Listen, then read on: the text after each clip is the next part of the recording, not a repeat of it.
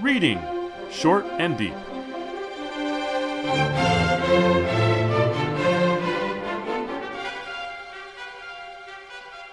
Hi, I'm Jesse, And I'm Eric. and today we're reading Short and Deep The Dogs of Salem by David H. Keller. This was first published in Weird Tales, September 1928. And um, uh, we've done lots of David H. Keller before on this podcast. However, this is a little bit different because it has a uh, very different historical setting, a uh, Salem witch trial style setting, and I have some questions for Eric and um, and some thoughts about this story itself. But uh, I'd love for you to read it to us, Eric, and then maybe that will help clarify my questions, and and uh, you will have some answers for me. I'd be happy to read it. I enjoyed reading it earlier to myself, and I'm happy to read it aloud for us. The Dogs of Salem. For several reasons, the people of Salem did not feel kindly toward the two cobblers who had decided to make that town their home. It is true that they made very good shoes, which were greatly needed by the settlers, not only made good new shoes, but were more than willing to repair old ones, an economy which should have appealed to the thrifty Puritans. It was also remarked to their credit that they always attended church on the Lord's Day, and on that day and all others behaved and conducted themselves with the greatest propriety. Yet, in spite of all this, the fact remained that they were foreigners, probably Italians or Spaniards. For all anyone knew, they might be papists, spies, traitors to the very people who kept them alive by wearing their shoes. Then, too, the twin daughters of the richest man in town were more friendly to these nobodies than the other young men liked to see. In fact, the brother cobblers were not at all popular socially as far as the men were concerned, even though the women all looked at them sidewise. Timothy Thomas did not like them. He hated them both equally Amos of the dark hair and Andrew of the fair skin. Repeatedly, he warned his daughters not to have any dealings with them, but Anna and Ruth kept on making trips to the cobbler shop. It was astonishing how fast their shoes wore out. The father scolded and threatened and chided and prayed over his daughters, but they kept on wearing out their shoes and going to have them repaired, and nothing could keep the four young people apart. Angry and vexed, Timothy Thomas grew melancholy. He had almost reached the point where he was ready to lock his daughters in their bedroom when the entire settlement was agitated and disturbed by the working of witches among the simple folk. After a lot of talk and gossip, Bridget Bishop was brought to trial on the 2nd of June, 1692. Her case was a very clear one. Even the judges felt that the trial was simply a legal formality, but nonetheless took testimony of several persons. One said that this witch had looked at her, and at once she had been seized by the colic. Another man stated that he was standing in the door of his house with an apple in his hand. The witch looked at him, and the apple jumped out of his hand and landed in his mother's lap. A young woman told how she had had a dream of a man assaulting her, but when she cried out, the man proved to be Bridget Bishop. There was no doubt that she had power over the people. If she so much as scratched her head during the trial, at least a dozen young girls in the courtroom did the same, like so many monkeys. One very important witness, who had been caused to fall into fits for many years by this witch, came to tell her story, but Bridget looked at her and she was kept from talking by the appearance of another fit. There was nothing to do but to condemn this follower of the devil to death and this was done. Susanna Martin was tried on the 29th of June, 1692. She was accused of many things, but mainly of keeping imps of darkness around her house in the shape of black dogs. If she disliked a man, she would give him a black puppy, and in the course of time, this young dog would have fits and run and bite the man and his children. She also took unfortunate Joseph Ring with her to a Sabbath, at which place he was given a knock on the back, which made him motionless, unable to move or to speak. At these places, the devil tried to make him sign a book, but this he refused to do. After his return to his bed, he would awake sore in the muscles and bruised over his body. Susanna Martin showed plainly that she was guilty by pleading that she had led a most virtuous and holy life. This, of course, was the most absurd statement for her to make when everyone knew that she actually kept black dogs. As a result of these and similar trials, 19 persons were hanged. Among these was Mr. George Burroughs, a preacher who showed positively that he was a witch by affirming often in the public that the whole excitement was due to ignorance and superstition. There were some who believed him and opposed his execution, but the Reverend Cotton Mather appeared near the scaffold on horseback and said he knew the man was a witch and impostor, and that those who pitied him were his comrades and likewise under the power of the devil. After this speech, Burroughs was hanged without any more protest, save from his own lips, which did not count.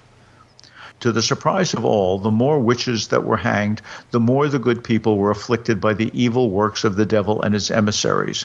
Many young girls had fits, were found with hair in their mouths, and crooked pins inside their fast closed hands. Persons who were unsuspected came forward and stated that they were witches and asked to be hanged with their comrades. Occasionally, a suspected person was obdurate and would neither answer questions nor plead guilty or innocence. One such case, a man was put between two boards and pressed to death. At the very end, he made signs that he was willing to speak, but the blood filled his mouth and he died silent. Those who saw this were satisfied that the devil had sent the blood to keep him still, which was a very satisfactory explanation to all, especially the judges who had ordered the pressing. Timothy Thomas attended many of these trials. He was even a juryman when Elizabeth Howe was tried at Salem on the 30th of June, 1692. After such a liberal education, he felt that he knew considerable about the diabolical mechanisms of the followers of Satan. The entire community considered him an authority on the subject.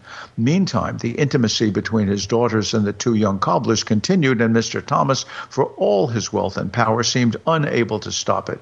He continued to brood over it. To his great surprise, a half witted boy came to his house one evening and whispered to him that he had seen the two cobblers while they were in swimming, and that each of them had the devil's mark on his shoulder. The imbecile also declared that they looked at him and laughingly whispered to themselves, and that on the way home he was set upon by two large black dogs. Mr. Thomas talked at length to the boy, and the next day, which was the Lord's Day, this same boy shrieked out in meeting that he was being bitten by two dogs and that their names were Amos and Andrew. There were marks on the boy's arms which looked like the signs of teeth. The minister, Mr. Price, immediately consulted with the magistrate and with Mr. Timothy Thomas, with the result that the two cobblers were at once arrested. Indeed, they were captured by the soldiers in the meeting house before they had time to escape and were securely placed in the town prison.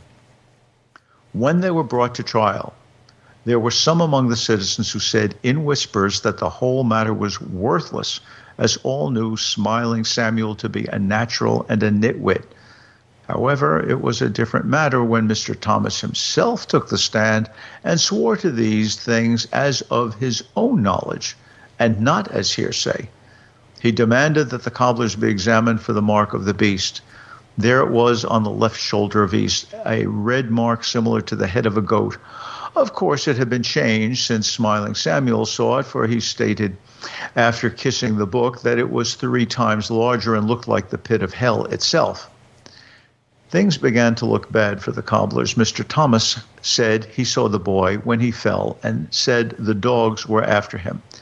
Even while he was giving his testimony, a woman in the audience, a very good and pious lady of great charity, cried out so all could hear, They come and bite me! Lord Jesus, save me from the black dogs! and fell in a fit. When she was examined, the marks of teeth were found on her wrist and in her hand a bent pin stuck into the flesh, which, she said, Amos Canning had thrown at her from his eye. Dr. Smithers was called to examine the devil's marks. He found that they did not bleed when stuck with a pin. At this part of the trial, the judge asked the two men what they had to say concerning the accusations and just who the dogs were who had bitten all these people. The brothers whispered between themselves, and then Amos, being the older, arose and said that they were innocent of any harm, that they had led good lives, and as for the marks on them, they had been born with them. He also stated that it was time for the people of Salem to come to their senses and stop believing such nonsense. Of course, after that, there was nothing to do, say, give the matter of, to the jury. And while they took longer at it than was the usual habit of juries in such cases, still they finally declared the two brothers guilty. Without delay, the judge sentenced them to be hanged on the third day from that time. On the morning of this day, the jailer, going, as was his habit, to carry to the condemned men their breakfast, was startled to find the brothers not in their cell, but in the cell, securely fastened by fetters and chains, were two black dogs who howled dismally and tried to break their bonds and attack the frightened man. Closing and locking the door, he at once ran to the house of the magistrate, who, when he heard the tale, went to see the minister, Mr. Price. The two, on their way to the jail, called out, Mr. Timothy Thomas to go with them. It was early in the day, and neither of the Thomas damsels had arisen to begin the day's work. So Mr. Thomas, interested beyond measure at the news, went eagerly with the other officials, and on the way a large crowd joined them, the jailer's wife having lost no time in spreading the news of the metamorphosis, though, of course, she did not use that name in the telling of the story. Arriving at the cell, they found it an easy matter to confirm the jailer's story. The men were not there, but the dogs were. The sharp eyes of the minister, however, saw something that the jailer had not noticed. This was a message written on parchment, and while the body of the letter was printed in capital letters, still the signatures were in bold script. Clearing his throat, the minister read in loud tones so that all could hear to our dear friends in Salem, having no desire to die young and in such a manner as hanging, we considered it the proper thing to ask for aid, and we therefore appealed to our God and he directed us that upon a certain night he would change our shape into those of black dogs, and they to stay in prison and suffer for us the penalty of our sins. Our God told us that our spirits would roam free of Salem and northward into the great woods, there to abide with two salamanders in peace and happiness as a reward for our sufferings in Salem, and we warn everyone not to follow us in our flight through the air, as we will be protected by a mighty following of man eating birds of prey. Witness our hand and seal given in this year of the devil, Asmodeus, 1692. Amos Canning, Andrew Canning. This letter caused a sensation even among the most hardened witch hunters. If this devil could thus save two of his witches, where would his power stop? Denunciations were heard on all sides, and the excitement rose to such a pitch that the minister, Mr. Price, suggested that he lead them in prayer for divine guidance. After doing so, and his prayer was a wonderful one in many ways, in spite of the howling of the dogs, he asked Mr. Timothy Thomas if he felt the Spirit of the Lord directing him.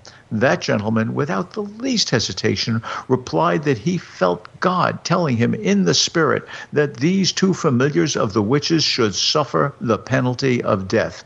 Thereat, the magistrate directed the soldiers to take them to the scaffold and at once hang them. So, on the same gallows where the witches had been hanged, these two black devil dogs gasped out their lives, after which they were burned on faggots while the minister, Mr. Price, preached a sermon more powerful than usual in its denunciation of the devil and his worshippers.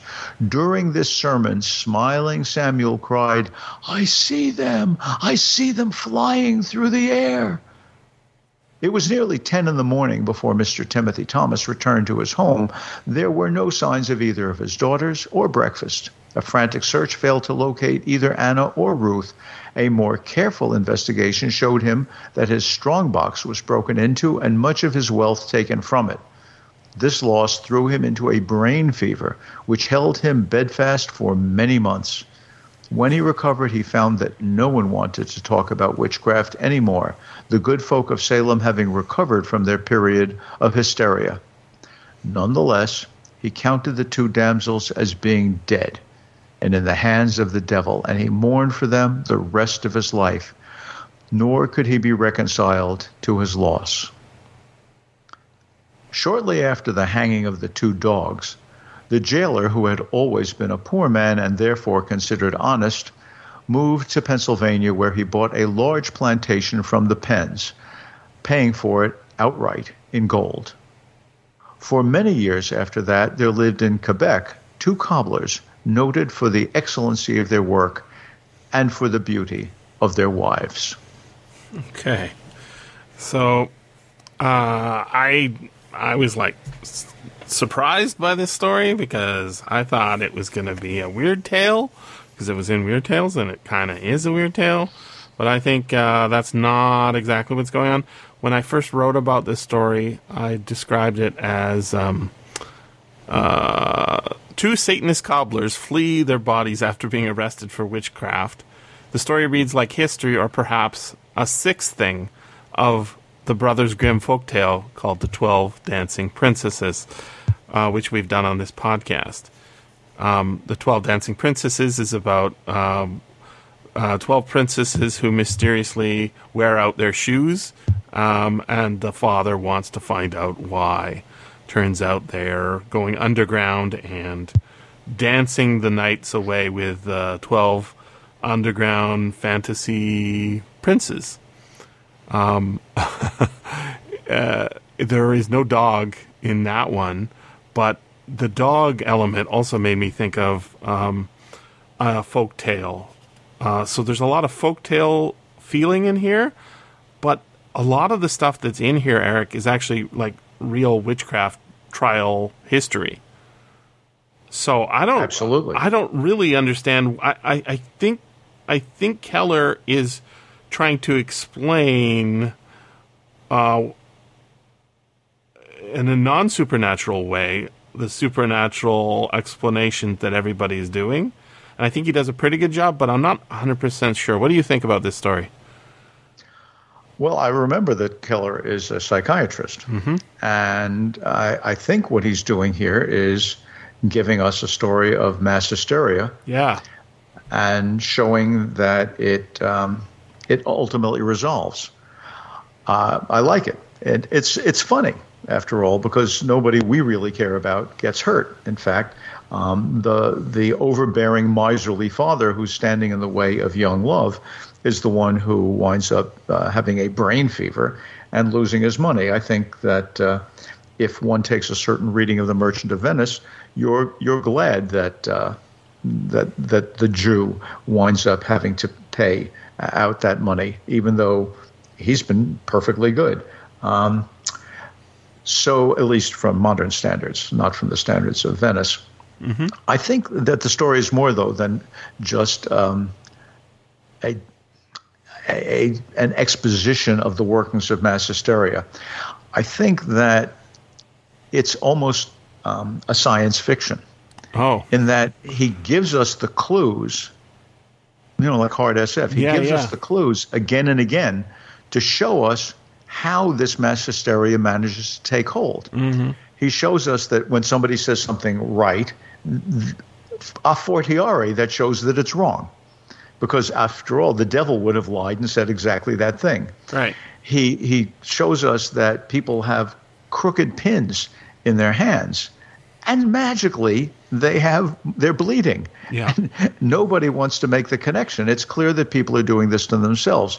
Then the question arises why are they doing it for themselves? And he gives us many many motives. For instance he tells us there are people who come and say yes yes i'm a witch i'm a witch um, you know it's it's terrific to have social recognition. People want that, Oh, yeah. even if it hurts them.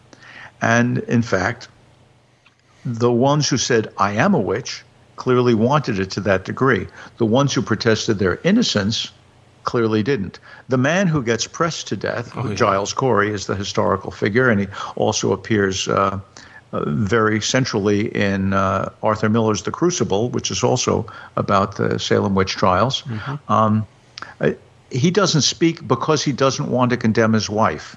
It's not that he's worried about himself, but his wife gets condemned as a witch. He knows he can't say she's innocent because that'll prove that he's a witch. Right. He knows he can't say that she's a witch to save his own life because that would condemn his wife. And so, famously, at a certain point, when he is being interrogated and said, Will you tell us? Will you tell us? He says, More weight. And he gets pressed to death. Um, you can't say one thing or the other if society as a whole is construing uh, is construing uh, meaning. Uh, but I think that uh, Keller is going further than just looking at the psychology, both the individual and the group psychology. He's also showing us that the people who are in town, who are the leaders and should know better, have other motives entirely. Mm-hmm. Right? The cobblers are foreign, Italian or Spanish. Yeah, Canning, very Italian name. well, I mean, who knows what it was originally, but but in fact, they are treated as if they might be Catholic. Right, papists. And the fact that they flee to Quebec, which is in a Catholic part of the world, um, suggests that maybe that was in fact the case. Um, that they were only shamming being Protestant. Um, but we don't know that. What we do know is they need to get out of the United States because they are with these two girls who are very much attracted to them. And they continue to be good cobblers. Mm-hmm. And there in Canada, they are quite well tolerated. So the, the, the simpleton easily can say, you know, I saw this, I saw that, because he's picking up um, ideas from the society, mm-hmm. and it's easy enough to see something, you know, interpreted a certain way. Um, and he's he's a fool. He's a nitwit. No no mind. Um, smiling Samuel. But, silent, smiling Samuel.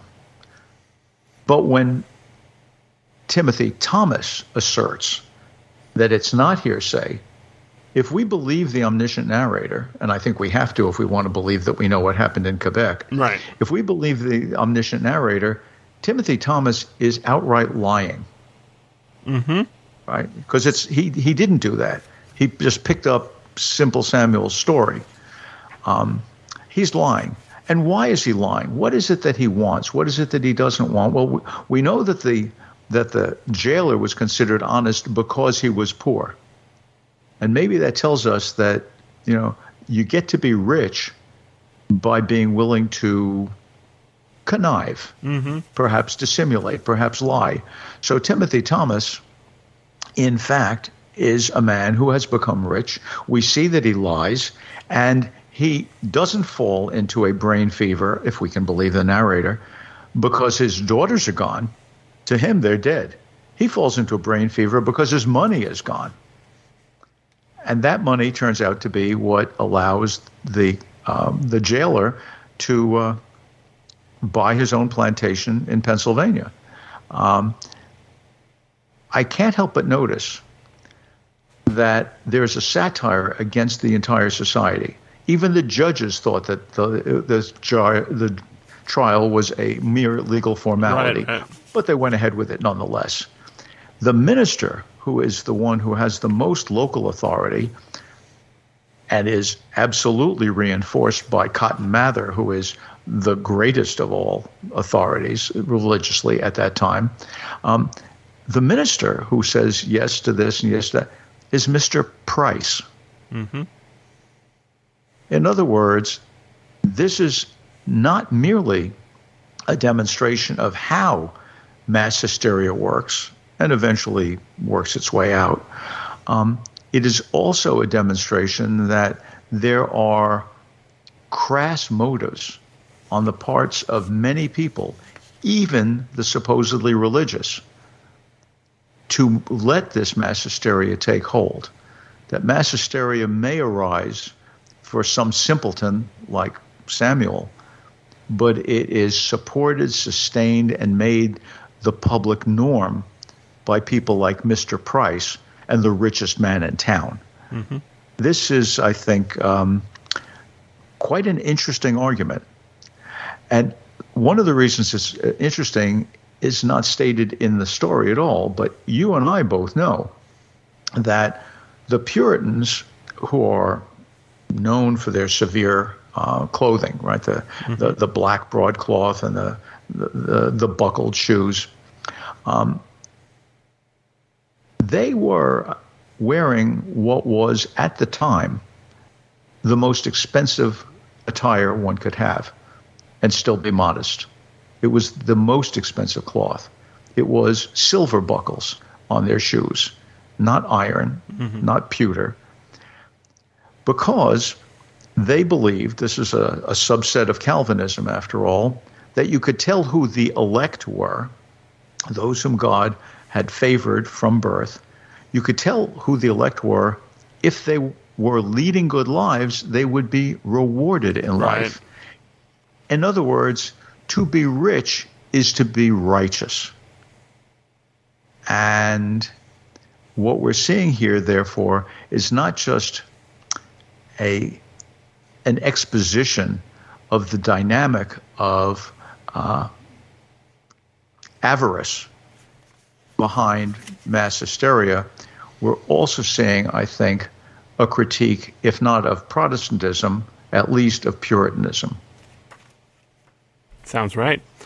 Uh, there's there's also a little mystery that we can solve. Um, what happened to uh, Mr. Timothy Thomas's money?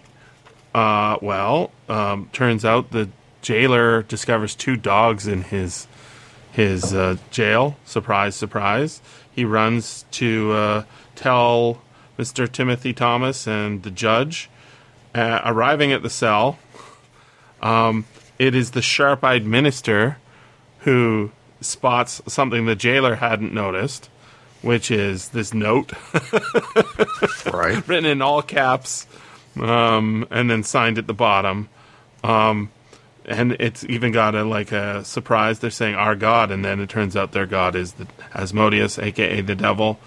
Um, but the coda for the story is uh, shortly thereafter, the jailer was found to being able to buy a uh, a plantation in Pennsylvania, and this was the poor man, right? right. So where did that money come from? Hmm, I wonder. Um, exactly. And then we find out many years later in Quebec, two gobblers. So we are supposed to read it subversively. Um, for sure, I I think that that's what uh, Keller wants us to do. There's a there's quite a few sort of uh, wry asides, like there was nothing to do but condemn the follower of the devil to death, and this was done. Um, right.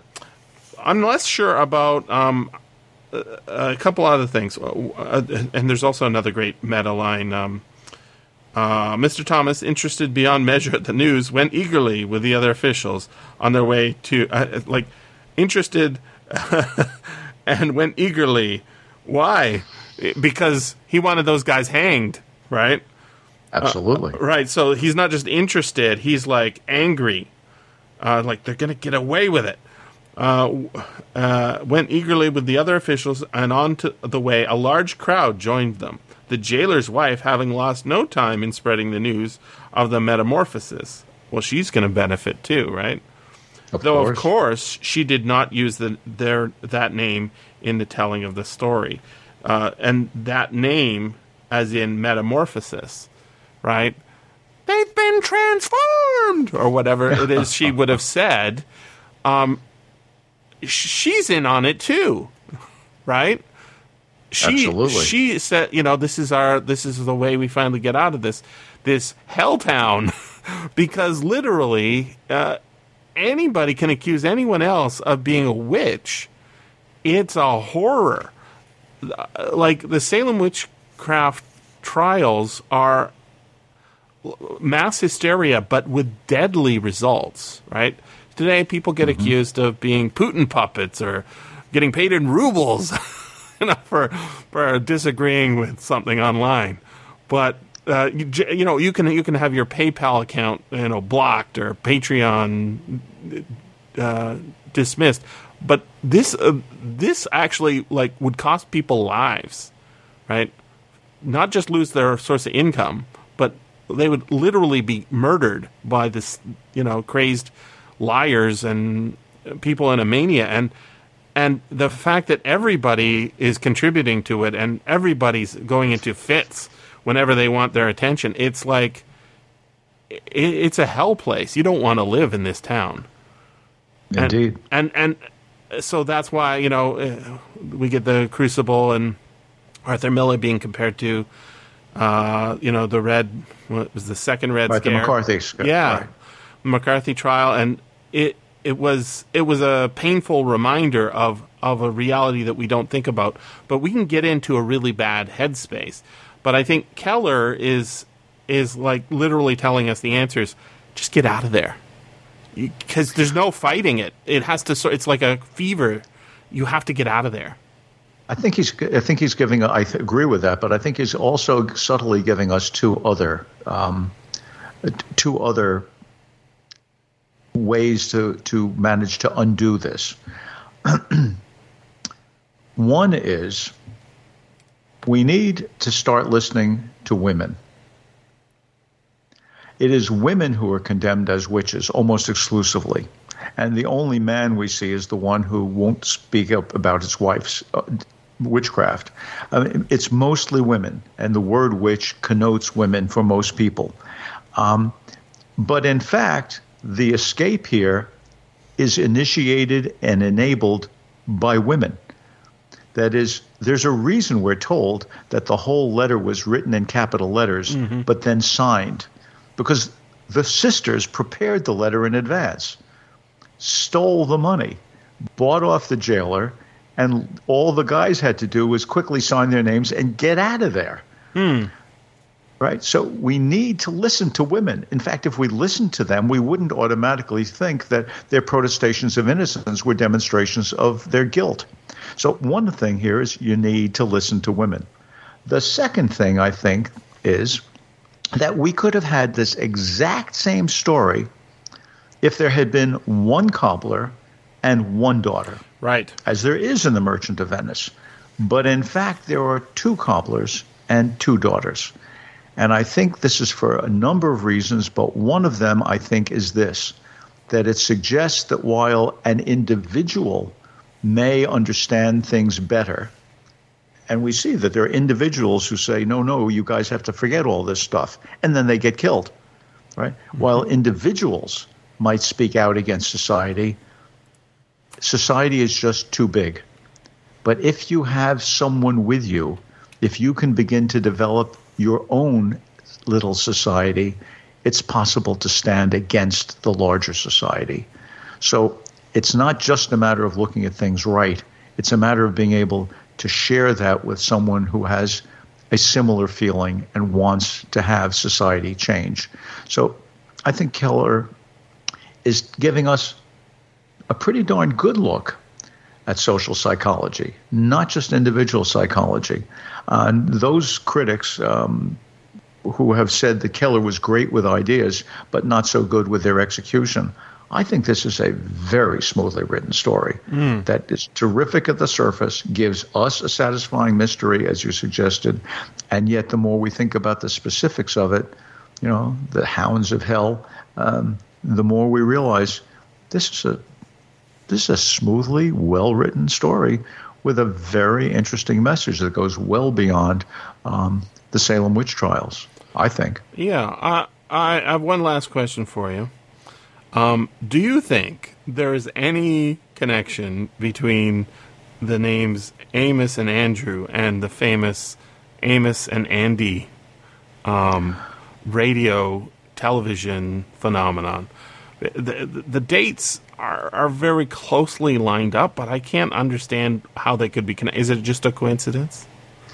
Um, I, I believe it's a coincidence. I don't see anything about Amos and Andy. I, I don't know when Amos and Andy began. That is the radio 1928. show. really? Yeah. 1928. That's fascinating. It is, uh, uh, uh, but I, um, I, I don't I don't see it. I I mean, I think it's because you're a Amos- witch, Eric. I beg your pardon? I think it's because you're a witch. That's right. Well, you know that um, we're going to have to have a trial because clearly, once you've made an assertion like that, after reading a story like this, there's always more to say. Nice. Thanks very much for listening. And remember, You can always freely access the materials discussed on these podcasts by going to sffaudio.com and clicking on the link for Reading Short and Deep.